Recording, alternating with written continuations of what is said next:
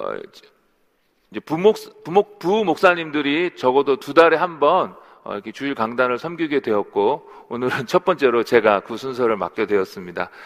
함께 말씀 보겠는데 요한복음 5장 1절부터 14절입니다. 어, 제가 봉독하겠습니다. 어, 그 후에 유대인의 명절이 되어 예수께서 예루살렘에 올라가시니라. 예루살렘에 있는 양문 곁에 히브리 말로 베데스다라 하는 못이 있는데 거기 행각 다섯이 있고 그 안에 많은 병자, 맹인, 다리 저는 사람, 혈기 마른 사람들이 누워 물의 움직임을 기다리니 이는 천사가 가끔 못에 내려와 물을 움직이게 하는데 움직인 후에 먼저 들어가는 자는 어떤 병에 걸렸든지 낫게 되밀어라. 거기 서른여덟 된 병자가 있더라. 예수께서 그 누운 것을 보시고 병이 벌써 오래된 줄 아시고 이르시되 네가 낫고자 하느냐 병자가 대답하되 주여 물이 움직일 때에 나를 못에 넣어주는 사람이 없어 내가 가는 동안에 다른 사람이 먼저 내려가나이다. 예수께서 이르시되 일어나 네 자리를 들고 걸어가라 하시니 그 사람이 곧 나와서 자리를 들고 걸어가니라. 이날은 안식일이니 유대인들이 병 나은 사람에게 이르되 안식일인데 네가 자리를 들고 가는 것이 옳지 아니하니라. 대답하되 나를 낫게 한 그가 자리를 들고 걸어가라 하더라 하니 그들이 묻되 너에겐 자리를 들고 걸어가라 한 사람이 누구냐 하되 고침을 받은 사람이 그가 누구인지 알지 못하니 이는 거기 사람이 많음으로 예수께서 이미 피하셨습니다. 그 후에 예수께서 성전에서 그 사람을 만나 이르되 보라 네가 나았으니 더 심한 것이 생기지 않게 다시는 죄를 범하지 말라 하시니 아멘. 어, 기독교 신앙에 있어서 믿음이라는 것이 얼마나 중요한지 모르겠습니다. 믿음 때문에 어떤 사람들은 기적을 체험하고 믿음 때문에 어떤 사람은 죽음에서 생명으로 옮겨집니다. 여기서 믿음이라는 것은 단순한 지적 동의를 말하는 것이 아닙니다. 어, 그래. 그 말이 맞네. 그 말이 옳아. 라는 이것에 머무는 것이 아니라 그 옳다는 말, 그 사실 진리에 나의 삶을 던지는 것을 말합니다. 내 삶을 거기에 맞추는 것을 의미하는 것입니다. 예수님이 유일한 구원의 길이야. 라라는 그 진리에 그래 맞아. 그 말이 옳다 라고 동의만 하는 것이 아니라 그 사실에 내 인생을 던지는 것을 말합니다. 그래? 그렇다면 그분을 따라가야지라고 결심하는 것입니다. 그것이 바로 성경에서 요구하는 믿음입니다. 그리고 이런 믿음이 형성되려면은 적어도 믿음의 대상이 있어야 하는 것입니다. 누구에 대한 믿음이 있던지 아니면 어떤 사실에 대한 믿음이 있던지 그 믿음의 대상이 있어야 하는 것입니다. 믿습니다.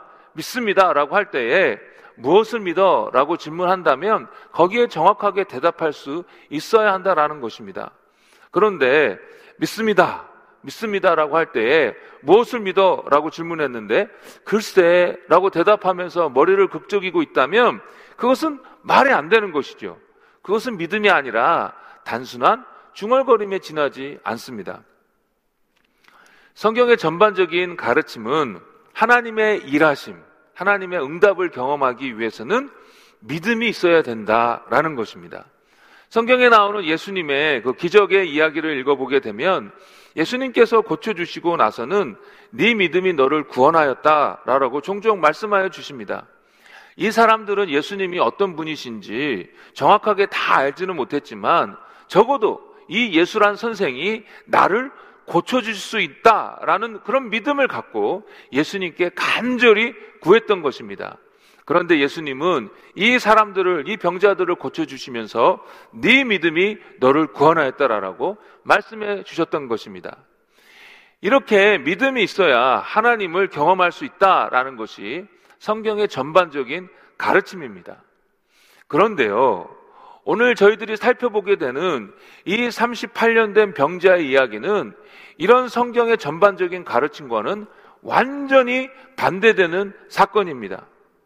한 38년 된 병자가 베데스다라라는 연못, 연못가에 누워 있습니다. 이 연못에 물이 움직일 때에 그곳에 먼저 들어가는 사람이 낫게 된다고 하니까 그 연못가에 누워 있는 것입니다. 이 사람이 다른 사람이 도와주지 못해서 그 연못가 물에 못 들어간다라고 하는 것을 보면 이 38년 된 병자는 몸을 마음대로 잘 움직이지 못하는 그런 병을 갖고 있었던 것 같습니다. 그래서 보통 중풍병자가 아닌가 이렇게 추측을 합니다. 그런데 갑자기 예수님께서 네 자리를 들고 걸어가라라고 하시면서 이 병자를 고쳐 주십니다. 이 사람이 자기가 누워있던 그 매트를 들고 가니까 유대인들이 안식일에 이렇게 매트를 들고 가는 것은 옳지 않다라고 합니다. 그러니까 이 사람이 자기를 고쳐준 사람이 그렇게 했다라고 대답을 하죠. 그러니까 다시 유대인들이 물어봅니다. 누가 너한테 그러더냐? 그러더냐? 그랬더니 이 고침받은 사람이 그 질문에 대답을 하려고 보니까 누구인지 모르겠는 거예요.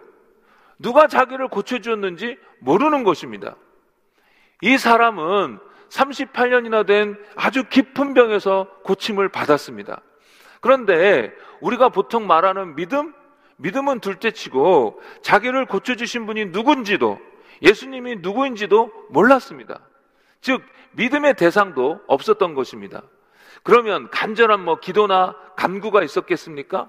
아니, 믿음도 없었는데 어떻게 그렇게 기도했겠습니까? 그러니까 우리가 알고 있는 전반, 이, 우리가 전반적으로 알고 있는 이 영적인 경험과는 너무나도 다르게 이 사람은 그냥 고침을 받았습니다. 그냥. 그래도 만약 예수님께서 그때 베데스다라는 연못 근처에 있던 많은 병자들을 모두 다, 다 고쳐주셨더라면 저희들이 좀 납득이 갈 것 같은데 그 많은 사람들 중에 유독 이 한 사람만 고쳐주셨습니다. 믿음도 기도도 없었는데 그냥 고쳐주신 거예요. 왜 예수님은 그 한 사람만 택해서 고쳐주셨을까요? 모든 것을 다 하나님의 뜻대로 해냈던 분이 예수님이셨으니까 그렇다면 왜 하나님은 예수님을 통하여 그 많은 불쌍한 병자 중에서 유독 이 사람만 택해서 고쳐주셨을까요? 이 사람이 착했습니까? 그래서 유독 예수님께서 이 사람만 고쳐주셔야만 했었습니까?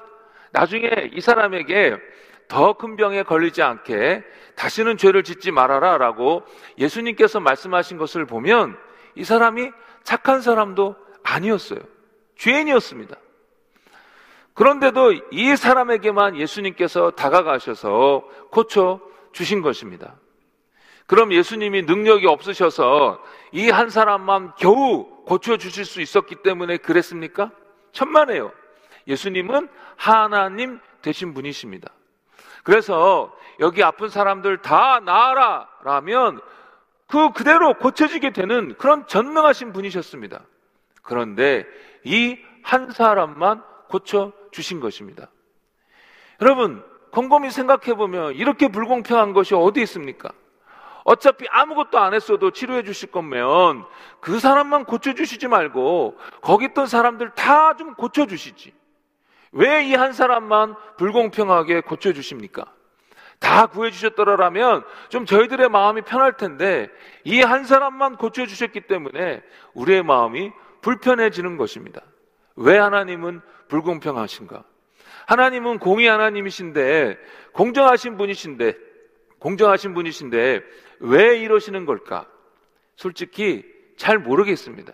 다 이해할 수가 없습니다. 성경을 보면요. 하나님이 불공평하신 것과 같은 모습을 보여주실 때가 종종 있습니다. 예언서를 읽게, 예언서를 읽어보면 하나님의 아, 이스라엘의 범죄로 어, 주위의 열광들을 사용하셔서 하나님께서 이스라엘을 벌하십니다. 북이스라엘을 망하게 하시고 계속되는 불순종에 결국 남유다도 망하게 하십니다. 그런데 성경을 읽다가 제 마음이 좀 불편해지는 것은 이스라엘과 유다를 벌하시려고 주변의 열강들을 사용해 놓으시고는 나중에 이스라엘과 유다에게 너희들이 너무 모질게 굴었다. 그러니 너희들은 망할 것이다. 내가 아주 완전히 망하게 할 것이다. 라고 그 열강들에게 하나님께서 말씀하신다라는 것입니다. 물론 그들이 교만하고 잔인한 것도 있었지만 그들 입장에서 보면 좀 억울하다라는 생각이 들겠다라는 것입니다. 실컷 이스라엘을 치라라고 하셔놓고서는 이제 와서는 그들에게 너무 심하게 했다고 벌하시는 것입니다. 그렇게 하시는 하나님이 불공평하다라는 생각이 드는 것입니다. 왜 하나님은 이렇게 이스라엘 입장에서만 생각하시나? 다윗의 이야기를 읽어보면 또 다시 마음이 불편해집니다. 다시 엄청난 죄를 짓습니다. 정말 충성되고 용맹한 군인이었던 우리야. 그의 아내와 간통을 저지르고 그것을 무마하기 위하여 우리아를 전장에서 죽게 만듭니다. 그리고 우리아의 아내 바세바를 자기 아내로 취합니다. 간통하고 살인했습니다. 돌로 쳐서 죽여야 하는 아주 심각한 죄를 지었습니다. 게다가 다윗은 바로 회개도 안 했습니다. 간통에서 임신한 그 아이가 태어나고 얼마 지나기까지 회개하지 않았습니다. 그 시간이 지나고 나서 적어도 열 달이 지나고 나서야 하나님의 경고를 듣고 회개했습니다. 그런데 하나님은 다윗을 바로 죽이지도 아니하시고 기어이 기다리셨다가 회개하니까 용서해 주십니다. 너무 불공평하지 않습니까? 그렇게 충성된 우리아의 입장을 보면 너무 억울하지 않습니까? 우리 집안의 자랑이다 하면서 그 가족들이 그 우리아를 기둥처럼 여겼을 텐데 그 자랑스러운 우리아가 젊은 나이에 그렇게 억울하게 가버렸으니 그 가족들이 얼마나 슬퍼했겠습니까? 왕이니까 거절도 못하고 어쩔 수 없이 겁탈당하고 사랑하는 남편을 잊고 이제 아 다윗에게 이끌려 아내로 취해진 그 바세바도 너무 한스럽지 않습니까? 너무 불공평하지 않습니까? 다른 사람 눈에서 피눈물 나게 했는데 하나님은 너무나도 쉽게 다윗을 용서해 주시는 것 아닙니까? 왜 기다려 줍니까? 회개하지 아니하고 버틸 때 그냥 확 죽여 버리시지. 누워 있던 38년 된 병자도 그렇고 이스라엘이라는 나라도 그렇고 다윗도 그렇고 다른 사람들은 누리지 못한 특별한 은혜를 누린 것입니다. 우리의 눈으로 봤을 때는 너무나도 불공평한 용서를 받았습니다. 사랑을 받았습니다. 그런데 제가 여기서 여러분에게 말씀드리고 싶은 것은 그런 불공평한 은혜와 사랑의 주인공이 바로 저와 여러분들이라는 것입니다. 이 지구상에 인류가 생겨난 이후로 얼마나 많은 사람들이 이 땅에서 살다 갔고 지금도 얼마나 많은 사람들이 이 땅에 살고 있는지 모릅니다. 그런데 그 많은 셀 수 없는 사람들 중에서 하나님의 구원을 맛본 사람은 몇 명이나 될까요? 지금 이 땅에서 수많은 사람들이 살고 있는데 예수님을 통하여 구원받은 사람은 몇 명이나 될까요? 그 많은 사람들의 숫자에 비하면 아주 극소수입니다. 우리는 내가 예수님의 복음을 듣고 내가 예수님을 받아들이고 내가 예수님을 믿고 따르기로 작정했다고 생각합니다. 우리 입장에서는 맞습니다. 내가 했습니다. 그러나 다른 한편으로는 예수님이 그 많은 사람들 중에서 38년 된 병자를 찾아와 고쳐주셨듯이 하나님께서 저와 여러분들을 택하셔서 구원해 주신 것입니다. 하나님께서 구원해 주시기로 작정하셨기 때문에 저와 여러분들이 예수님을 나의 구원자와 주인으로 모셔드릴 수 있게 된 것입니다. 우리 함께 요한복음 1장 12절을 보겠습니다. 요한복음 1장 12절에 이렇게 말씀하고 있어요. 그러나 그분은 자기를 영접하고 믿는 사람들에게는 하나님의 자녀가 되는 특권을 주셨다. 여기 12절을 보면 예수님을 영접하고 믿는 사람에게 하나님의 자녀가 되는 특권을 주셨다라고 말씀하고 있습니다. 그러니까 이 말씀을 보면 우리가 예수님을 영접했고 우리가 예수님을 믿었기 때문에 하나님의 자녀가 되었다라는 것입니다. 그런데 그 다음 절 13절은 12절에서 일어나게 된 그 behind story를 알려줍니다. 이렇게 예수님을 믿게 된 것에 대한 그 근본적인 원인, 즉 하나님의 신비한 섭리를 말씀해 주고 있는데요. 13절입니다. 이 사람들이 하나님의 자녀가 된 것은 핏줄이나 육체적인 욕망이나 사람의 뜻으로 된 것이 아니라 하나님의 뜻에 의해서 된 것이다. 이렇게 된 것이 우리가 예수님을 영접하고 믿어서 된 것 같은데 그 이면에는 이것이 전적으로 하나님의 뜻이었다라는 것입니다. 저희들이 평소에는 그냥 이렇게 넘어가지만 조금만, 조금만 더 생각해 보면 잘 납득이 안 가는 말씀이 나옵니다. 저희들이 읽은 본문의 그 다음에 나오는 5장 25절에 이렇게 말씀하고 있습니다. 내가 분명히 말한다. 죽은 사람들이 하나님의 아들의 음성을 들을 때가 오는데 바로 이때다. 듣는 사람들은 살아날 것이다. 마지막 때 예수님의 부르심에 죽은 자들이 부활하시는 것을 말씀하시지만 근데 오늘 본문을 보면 그 방금 읽은 구절 예수님의 말씀을 보면 동시에 이때다라고 말씀하고 계시거든요. 근데 이게 무슨 뜻이냐면은 지금 영적으로 죽은 자들이 예수님의 음성을 듣고 반응하게 되면 지금 영적으로 살고 동시에 마지막 때에도 영원한 생명을 얻게 된다라는 것입니다. 그런데 문제는 죽은 사람이 어떻게 다른 사람의 소리를 듣느냐라는 것입니다.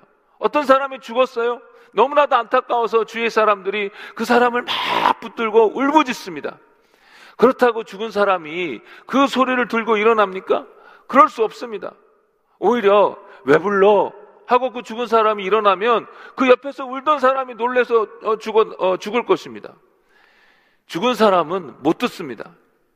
마찬가지로 어떻게 완전히 죽어버린 우리의 심령이 예수님의 소리, 그 생명의 소리를 들을 수 있겠습니까? 없습니다. 여러분 길거리에서 예수 믿으세요라고 복음 전해 보십시오. 누구 하나 그 소리 안 듣습니다. 그저 소리일 뿐이지 안 듣습니다. 아니면 못 듣습니다. 그런데 듣는 자는 산다라는 것입니다. 무슨 말입니까? 하나님께서 듣게 해주신다라는 것입니다. 다른 죽은 영혼들은 듣지 못하지만 하나님께서 예수 안에서 택하신 자, 그들은 하나님께서 듣게 하셔서 그 말씀에 반응하게 하시고 살게 하시는 것입니다. 이것을 신학적인 용어로는 중생, regeneration, 거듭남이라고 하는데요. 이렇게 정의합니다.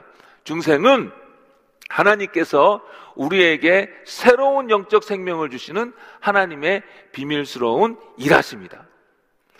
우리가 먼저 찾은 것이 아니라 하나님께서 먼저 찾아와 주셔서 우리로 하여금 예수님의 복음을 듣게 하셨다라는 것입니다. 내가 찾아서 내가 들으려고 한 것이 아닙니다. 하나님이 먼저 하셨습니다. 우리는 아무것도 안 했는데요. 제가 계속 무슨 말씀을 드리려고 하시는지 아시겠습니까? 38년 된 병자가 경험한 것보다도 더한 이스라엘과 다윗이 경험한 것보다도 더한 하나님의 특별한 은혜, 불공평한 은혜를 저와 여러분이 받았다라는 것입니다. 모든 것이 다 우리의 노력으로 이루어졌다거나 아니면 모든 사람들에게 다 구원이 주어졌다면 모를까 우리는 노력도 하지 않았는데 우리만 예수 안에서 예수를 통하여 구원 받은 것입니다. 왜 그렇게 하셨는지 모르겠습니다. 성경 읽을 때 왜 하나님께서 이렇게 불공평하게 하시는가라는 생각이 들어 마음이 불편해지는 것 같다가도 나도 그런 은혜를 받은 사람이구나라는 생각에 눈시울을 붉히며 감사하게 되는 것입니다. 저희들은 얼마나 불공 평한 은혜를 누리고 있는지 모릅니다. 여러분, 저희들이 북한에서 한번 태어났다고 생각해 보십시오. 얼마나 헐벗고 지냈겠습니까? 그 어둠 속에서 짓눌려서 기쁨을 모르고 살지 않았겠습니까? 그러나 저희들은 노력하지도 않았는데 잘 살게 된 대한민국이나 미국에서 살게 된 것입니다. 저희들이 다른 이슬람권에서 태어났다고 생각해 보십시오. 예수님도 듣지 못하고 설령 듣고 믿었다 할지라도 얼마나 숨죽이면서 살아야 했겠습니까? 그러나 아무 때나 하나님을 소리 높여 예배할 수 있는 곳에 저희들이 살게 된 것입니다. 얼마나 놀라운 은혜입니까?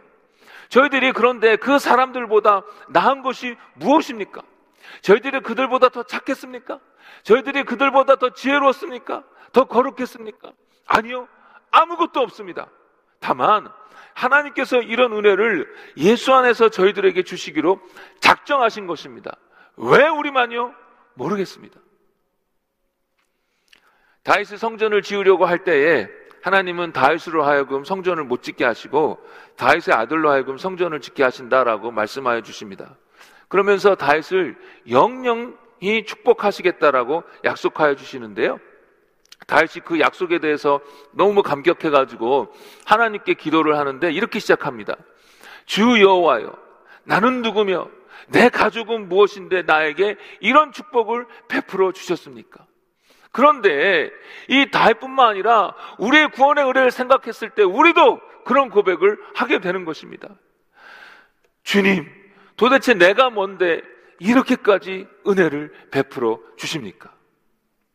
하나님은 그렇게 불공평한 은혜로, 사랑으로 저희들을 죄와 사망에서 구원해 주셨습니다.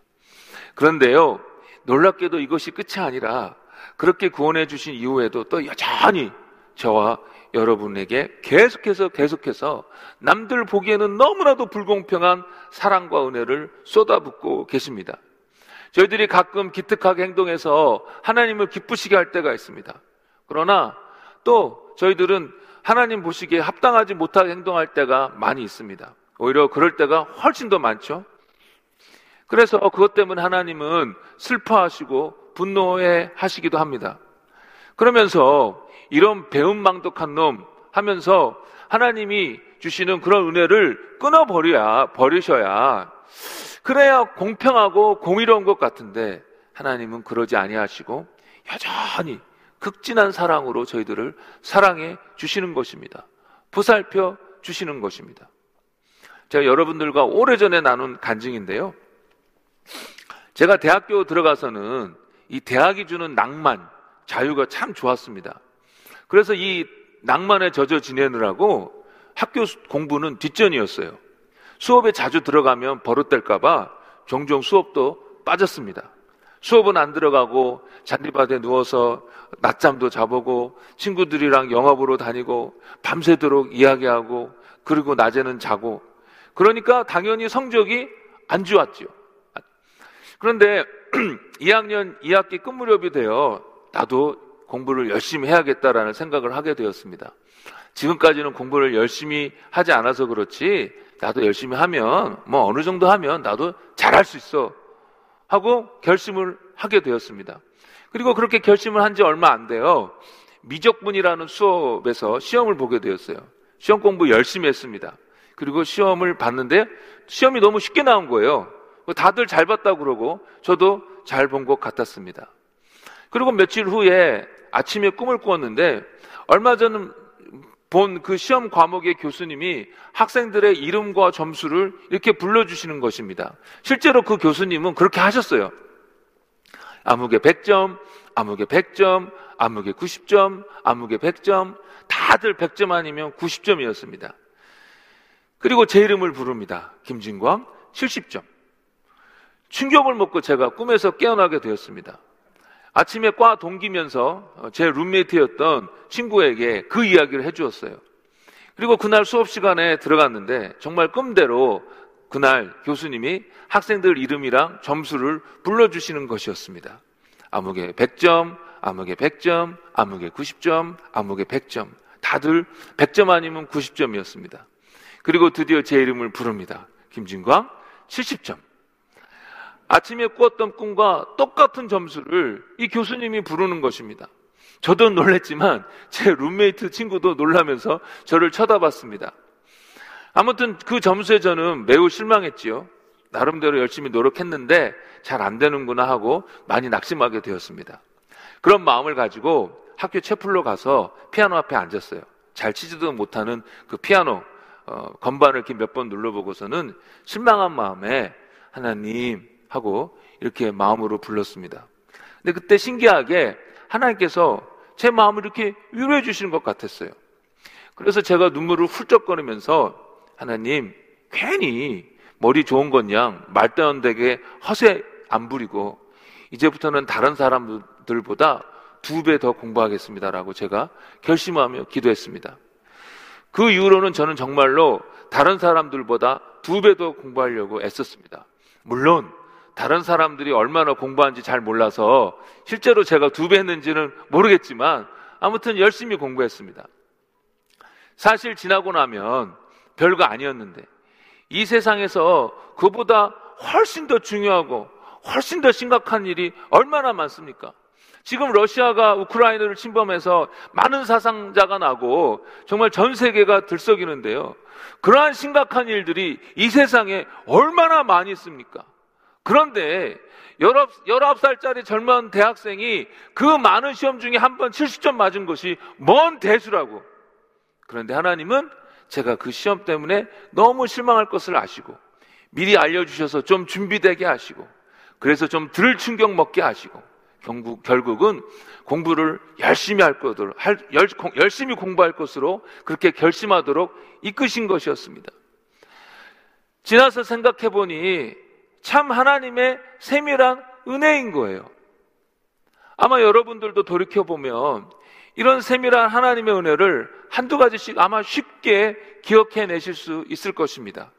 미리 피할 길을 예배해 주시고 또 미리 준비시켜 주셔서 감당케 하시고 오랜 기도 제목 응답해 주시고 필요한 것을 때마침 채워 주시고 속상할 때 위로해 주시고 외로울 때 친구 보내어 주시고 등등 늘 우리 곁에서 우리를 끊임없이 끊임없이 사랑해 주시고 포살펴 주신 것입니다. 세상 누가 이런 하나님과의 관계를 경험할 수 있겠습니까? 세상 누가 천지 만물을 창조하신 그 창조주이신 하나님께 감히 이런 것을 요구나 할 수 있겠습니까? 그런데 이런 특별하고도 불공평한 은혜를 예수 안에서 저희들이 누리게 된 것입니다. 그것도 우리가 먼저 구하지도 않았는데도 말입니다. 그러니 감사와 찬송이 터져 나오는 것입니다. 할렐루야! 찬양하세 내 모든 죄 사함 받고 주 예수와 동행하니 그 어디나 하늘나라 이제 말씀을 정리하고자 하는데요. 그러기 전에 잠깐 동영상 하나를 같이 보시겠습니다. 동영상 나올 때 한 처음 5초는 소리가 나지 않는데 그 내용은 어, 이 자리에서 노래를 부르는 데 있어서 빌리 그레이엄 목사님의 도움이 참 컸다라는 내용입니다. 우리 함께 동영상 보시겠습니다.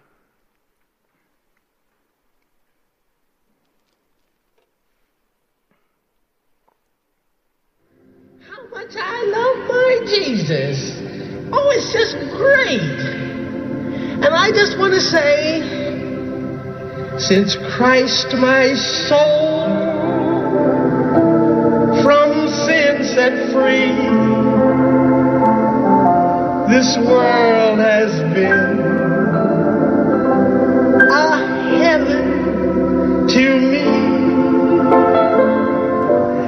amid sorrows and its woes, Tis heaven, my Jesus, here to know. Oh, hallelujah. Yes, tis heaven. To know and really know, really know. Your sins are forgiven. So on land or sea, or in the air, where Jesus is, tis heaven there. You know, once heaven seemed such a far off place till my Jesus showed, actually showed his smiling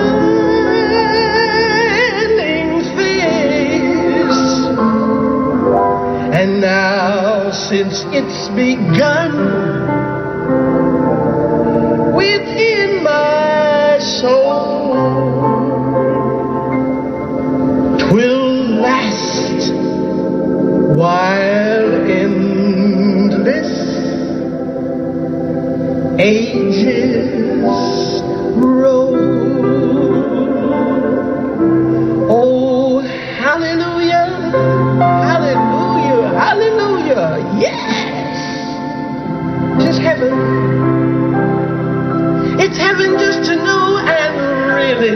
really know. That you sins